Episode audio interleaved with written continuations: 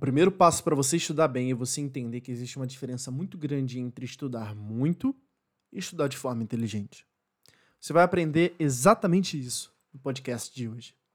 Seja muito bem-vindo ao Teixeira Cast. Esse aqui é meu podcast de desenvolvimento pessoal. Se você ainda não me conhece, confere meu canal no YouTube, Matheus Teixeira. Tá o link aqui no Spotify, na descrição do, do podcast. Se você já me conhece, está ouvindo esse podcast aqui nos grupos, você está ouvindo esse podcast no Telegram, você está ouvindo esse podcast no YouTube, deixa aqui embaixo para mim. Tamo junto, Matheus, porque eu leio sempre todos os comentários. E agora eu quero fazer uma distinção muito importante com você sobre o que é estudar bem e o que é só estudar e o que é que nem estudar é. Vamos lá, eu acho que isso, essa distinção dessas três coisas, ela é essencial para a gente entender o que, que realmente importa quando estamos falando de aprovação. Estudar bem, estudar bem, né? Em primeiro lugar. O que, é estudar bem? Estudar bem é você olhar para o conteúdo que realmente importa para a sua aprovação. E aí eu poderia até retirar esse termo estudar, porque estudar é se empenhar intelectualmente em busca de uma determinada verdade, que não é o que nós fazemos quando nós estamos, entre aspas, estudando para concurso. O certo seria treinar. E mudar essa palavra é uma coisa muito interessante, porque quando você começa a parar de se referir ao treino para concurso como estudo, você entende o quê? No que consiste um treino? A gente pode pegar paralelos, como o paralelo da academia. Para você treinar na academia, o que é mais importante, consistência ou intensidade? Consistência. Não adianta você ir para academia na segunda-feira, você malhar pra caramba na segunda-feira e depois na terça-feira até o final da semana não ir mais dia nenhum. É melhor que você vá na segunda, na quarta e na sexta e treine 30 minutos só, fazendo bem pouquinha coisa, do que você só ir na segunda e fazer um esforço danado, porque senão você não está treinando. Você está simplesmente se esforçando. Então, esse é o primeiro passo para a gente fazer uma distinção entre o bom estudo e o estudo ruim. A segunda coisa, quando a gente entende sobre o treino para concursos de forma certa, a gente entende que a gente tem que treinar bem focado. Por exemplo, se você for querer se tornar um lutador de Muay Thai. Se você é um lutador de Muay Thai, você tem que treinar Muay Thai. Não adianta você querer se tornar um lutador de Muay Thai, mas você fala, não, mas eu vou aprender esse movimento aqui do Karatê porque ele é interessante. Tá, ele até pode ser interessante, realmente ele até poderia te ajudar de alguma forma, mas o mais importante, em primeiro lugar, é você aprender o Muay Thai. É você aprender os movimentos, é você aprender a forma de agir que um lutador de Muay Thai tem que ter. Então, isso é o que diferencia um bom treinamento para concurso de um treinamento ruim. Tem gente, por exemplo, que cai no papo de muitos coordenadores de cursinhos que vendem a seguinte ideia: ó, é, se você quer passar na SpaceX, você tem que estudar para o IME. Você quer estudar, se você quer passar na ESA, você tem que estudar para a SpaceX. Faz tanto sentido quanto dizer assim: olha, é, você quer aprender karatê? Então você tem que aprender boxe tailandês, porque o boxe tailandês, o Muay Thai, ele é mais pesado. Entendeu? É mais pesado, você vai tomar mais porrada, então você vai ficar mais forte, aí você vai lutar karatê melhor. Ah, tá. Você quer aprender a jogar basquete? Então treina rugby, porque o rugby ele requer de você mais corpo, então você vai ficar mais forte. Ah, tá, tá. Mas aí eu vou estar treinando rugby, não basquete. Eu não preciso de mais dificuldade. O que eu preciso é de especialidade. O que eu preciso é de capacidade de fazer aquilo em alto nível. Então essa distinção aqui, ela é crucial para você não fazer uma burrada muito grande com a sua vida, que é jogar a sua aprovação pelo ralo, como muita gente faz. E para que você não jogue a sua aprovação pelo ralo, você tem que entender também o que é um estudo medíocre. Novamente, a gente tem que entender que a gente usa essa palavra estudo, mas usa ela de forma errada. O termo certo seria treinamento. O que é um treinamento medíocre para concursos?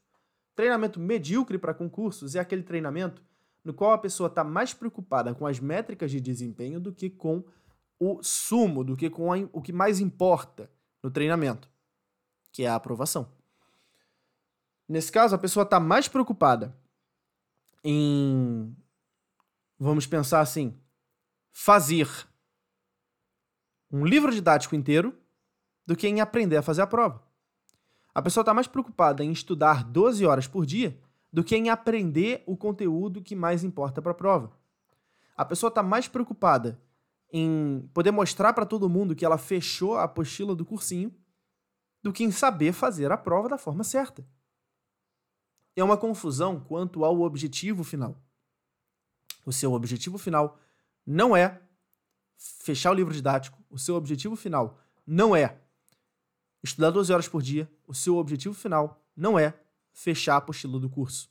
O seu objetivo final é ser aprovado no concurso.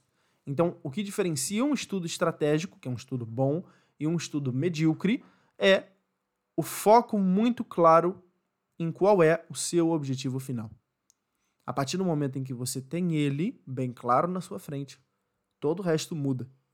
Porque quando você entende, por exemplo, que o que você tem que fazer é acertar questões, você vai passar a fazer provas antigas para poder acertar mais questões.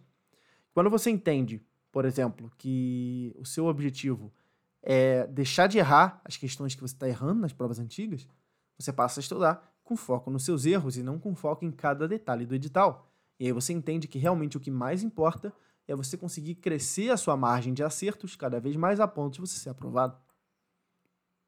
E o que, que não é nem estudar? Que, que assim, nem pode ser considerado como estudo? Assistir aula. Assistir aula não é estudar, por favor, tira da tua cabeça essa ideia de que, ah, eu vou pro cursinho estudar. Não, você não está estudando quando você está no cursinho. Você não está estudando quando você está assistindo vídeo aula de um curso online. Não é estudo isso. Sabe por que, que não é estudo?